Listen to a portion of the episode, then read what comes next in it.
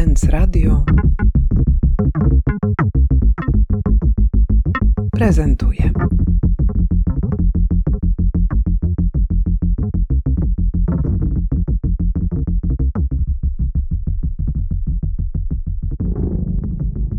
Dobry, nazywam się Karolina Greś, jestem Art Project Managerką Fundacji Artystyczna Podróż Hesti. Miałam ogromną przyjemność koordynować różnego rodzaju e, działania przy wystawie Bujność Atlas Nieskończonych Możliwości w Państwowej Galerii Sztuki w Sopocie. W jaki sposób opowiedzieć o 20 latach konkursu Artystyczna Podróż Hesti?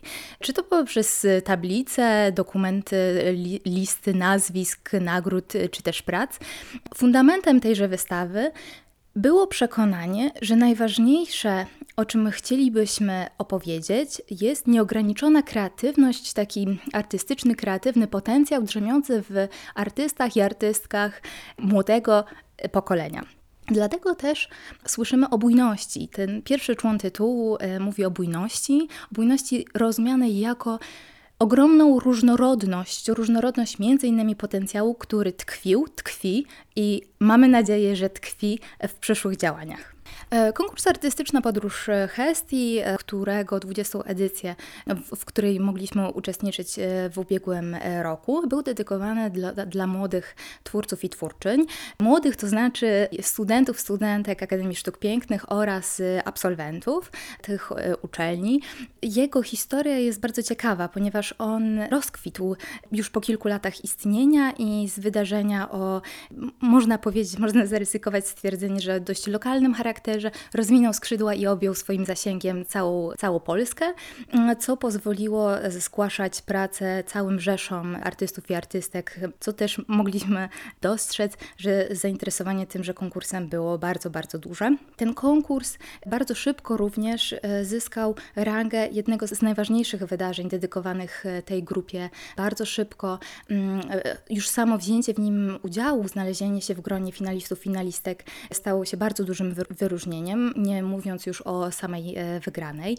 Mm, warto również wspomnieć, że e, konkurs ten pozwalał rozwijać się twórcom, twórczyniom e, na różnych poziomach, ponieważ mogli oni wygrać rezydencję zagraniczną, między innymi w Nowym Jorku, ale również mogli liczyć na nagrodę specjalną prezesa Ergo Hesti i ta nagroda była raportem rocznym. Raport roczny, stworzenie raportu rocznego było to pierwsze komercyjne zlecenie, przy którym mogli pracować artyści i artystki. Polegało ono na zaproponowaniu wysoce indywidualnej formy, formuły dla raportu rocznego, który stanowi podsumowanie wyników firmy za ostatni rok. No tutaj y, ja zachęcam, żeby trochę poczytać o tych raportach, raportach rocznych, ponieważ ich formuły były wybitnie różnorodne i niezwykle ciekawe w mojej ocenie. Powstała m.in. książka kucharska, czy też bajka dla dzieci, więc to pozwala również zbudować sobie wyobrażenie, na jak ogromną swobodę mogli liczyć uczestnicy i uczestniczki e, tego konkursu. Na samej wystawie, którą można oglądać w Sopocie aż do 8 stycznia, do czego serdecznie zachęcam, można obejrzeć aż 36 prac 32 artystów i artystek. Aż i tylko, ponieważ decyzja, w jaki sposób podjąć, jaki klucz wyboru przyjąć, jakich artystów, jakie artystki zaprosić, jakie prace pokazać, była poprzedzona gigantycznym namysłem ze strony kuratorki tej wystawy, pani Magdaleny Konkolewskiej która stwierdziła, że ona nie chce tworzyć wystawy o charakterze historycznym, a chciałaby stworzyć swego rodzaju komentarz do historii tego konkursu. Komentarz ma to do siebie, że pozwala na pewien wybór, z czego pani Konkolewska skorzystała w oparciu o swoje gigantyczne doświadczenie.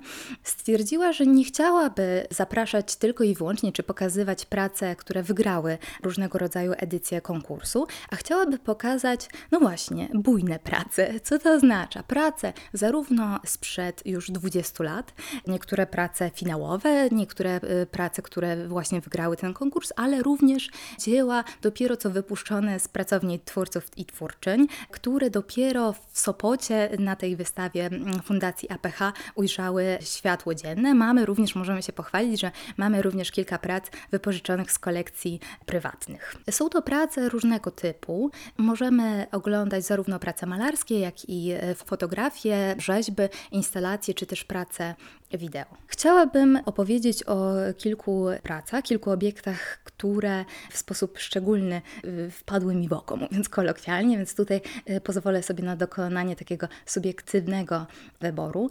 Ja bardzo lubię zaczynać oprowadzanie po wystawie od y, takiej gigantycznej pracy, która wita gości na wstępie, tuż przy wejściu. Jest to praca wideo Lamella Xaverego de Skura. Jest to praca dość zagadkowa. Widzimy w gigantycznym zbliżeniu poruszające się oślizgłe kształty. Okazuje się, że są to, jest to odmiana, e, afrykańska odmiana e, ślimaków. Towarzyszy temu nagraniu taki niepokojący dźwięk kojarzący się z horrorem.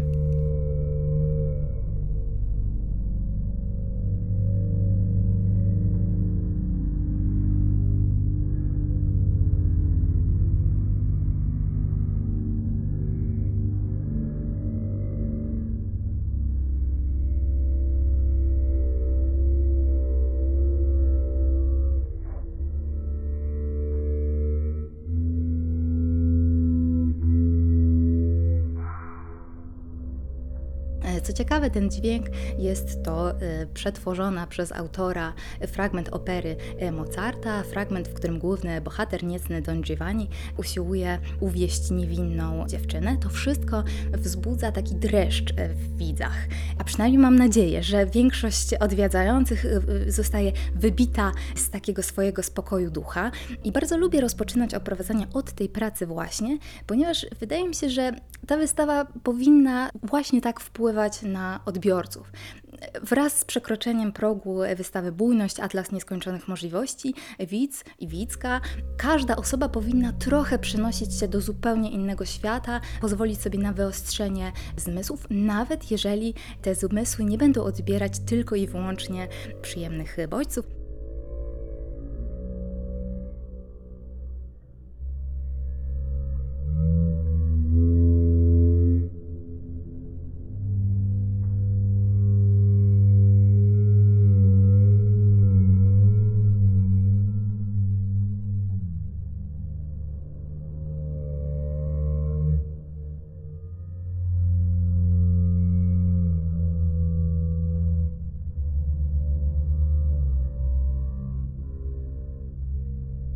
Lamella, e, ta praca odwołuje się do filozofii francuskiego myśliciela Jacques'a Lacana, który e, pod terminem lamella opowiadał o takim bezkształtnym bycie pozostającym e, w ciągłym ruchu, który właśnie uosabia wszelkie lęki człowieka. I kiedy wszyscy goście już czują się zaniepokojeni, co tutaj jeszcze zobaczą, y, co to za wystawa, na co sobie pozwoliliśmy, to wtedy ja przedstawiam cały układ wystawy, bo tutaj chciałabym powiedzieć, że mówimy ciągle o różnych rodzajach artystycznej podróży. I projektując tę wystawę, jednym z takich postulatów, y, jednym z najważniejszych postulatów było to, aby każdy człowiek, każdy oglądający tę wystawę, uczestniczący w niej, mógł wybrać się w swoją własną, indywidualną, artystyczną podróż. To znaczy, znaczy bardzo nie chcieliśmy narzucić jednego właściwego kierunku zwiedzania, co oczywiście podczas różnych oprowadzeń robimy. Jako historyczka sztuki uwielbiam y, pokazywać, skupiać się na tematach i motywach, więc opowiadam o różnych grupach tematycznych typu przyroda, klimat, rytuały i tak dalej. Chciałabym zaprosić wszystkich słuchaczy do kolejnego pokoju, w którym zobaczyć możecie Państwo wyjątkową pracę Marcina Janusza, tytuł Kałuże Marzeń. No, no, tutaj niestety chyba nie dam rady tego opisać, ale naprawdę zachęcam do obejrzenia tej pracy. Jest to, są to niezwykle ciekawe trzy obiekty, które zostały zamontowane na podłodze. One opalizują, ponieważ artysta posługuje się taką autorską techniką polegającą na między innymi barwieniu szkła. On przygotował właśnie tę pracę w tejże technice, to znaczy widzimy trzy płaskie, owalne struktury pokryte barwionym szkłem, obsypane y, białym proszkiem. Jakkolwiek ten biały proszek jest bardzo różnie e, interpretowany, co też jest bardzo ciekawe, muszę tutaj e, rozwiać podejrzenia. Jest to po prostu piasek szklany, bardzo dekoracyjny. I ja zawsze tak przewrotnie podpytuję wszystkich uczestników i wszystkie uczestniczki, jak sądzą, czy to jest praca pozytywna czy negatywna. No, no wszyscy mówią, że, że to jest na pewno opowiada o czymś przyjemnym i dobrym. I tu muszę przyznać, że ja na pewno byłam w tej grupie. Ja byłam święcie przekonana, że ta praca opowiada właśnie o takim bujaniu w obłokach, o czymś turbo przyjemnym. Marcin Janusz wyprowadził mnie z tego błędu. Powiedział, że absolutnie nie, że ta praca Kałuże Marzeń, ona opowiada o tym, że te nasze marzenia, jeżeli nie pracujemy nad tym, by je ziścić, one stają się taką kałużą. A czymże jest kałuża? Kałuża jest to płytki zbiornik wodny, który szybko się zabrudza, który szybko wyparuje i on momentami może być ładny i przyjemny, tak samo jak to nasze marzenie, e, które jest bardzo przyjemne, kiedy siedzimy na kanapie, na przykład jedząc chipsy i wyobrażamy sobie, że właśnie wygrywamy maraton ale to bujanie w obłokach nie sprawi, że to marzenie e, zostanie zrealizowane, przybliży nam się. I tutaj muszę właśnie wspomnieć o drugiej pracy tego artysty, Marcina Janusza, która jeszcze nigdy nie była pokazywana na wystawie.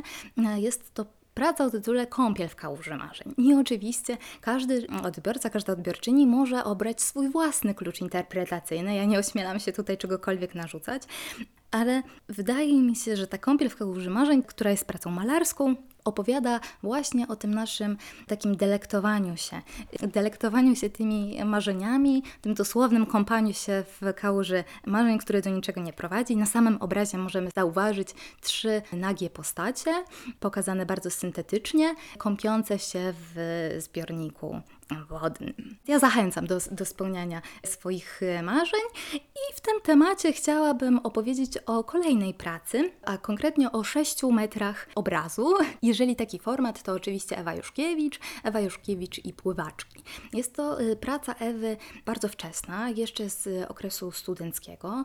Ukazuje kilka dziewcząt z zdeformowanymi twarzami. Ewa Juszkiewicz, znana między innymi z z tego powodu, że odniosła gigantyczny sukces na arenie międzynarodowej, jest reprezentowana przez jedną z najważniejszych galerii sztuki na świecie. Jej prace, jak to co jakiś czas możemy słyszeć, y, sprzedawane są w domach aukcyjnych za zawrotne sumy pieniędzy ale również i mam nadzieję, że przede wszystkim znana jako bardzo ciekawa malarka, mnie ujęła taką konsekwencją działania, ponieważ ona od wielu lat lubuje się w malowaniu, w tworzeniu różnorodnych portretów kobiecych. Jeżeli zastanawiamy się, dlaczego, skąd te portrety albo ze zdeformowanymi twarzami, albo na przykład portrety opracowane cyzelersko, nawiązujące do e, malarstwa portretów e, nowożytnych, takich reprezentacyjnych, ale bez twarzy e, kobiet, to, to ja lubię przypominać e, o takim e, pytaniu, które zostało zadane kilka lat temu. Pytanie również przewrotne, ponieważ lubujemy się w przewrotnych pytaniach. W jaki sposób kobieta może trafić do najsłynniejszych galerii sztuki? Kobieta może trafić jako postać z obrazu. I Ewa Juszkiewicz podaje, mam wrażenie, że niszczy praktykę traktowania kobiet w sztuce przedmiotowo, to znaczy ona pokazuje, że ona jako kobieta, tworząc kobiece portrety ukazujące albo brzydkie, odpychające postaci, odpychające twarze, albo po prostu nie ukazujące tych twarzy, może odnieść sukces. Jej prace mogą cieszyć się gigantycznym powodzeniem. I opowiadając o tych trzech y, pracach, mam nadzieję, że pokazałam przekrój, którego możecie doznać Państwo odwiedzając wystawę Bujność Atlas Nieskończonych Możliwości w Państwowej Galerii Sztuki w Sopocie.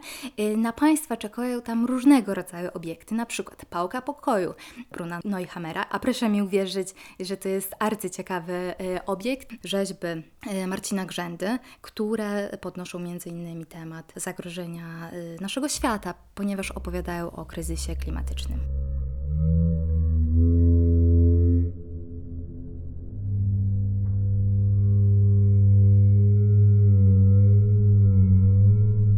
Zaczęłam e, opowieść o tej wystawie od tego, że nie miała ona mieć takiego charakteru historycznego.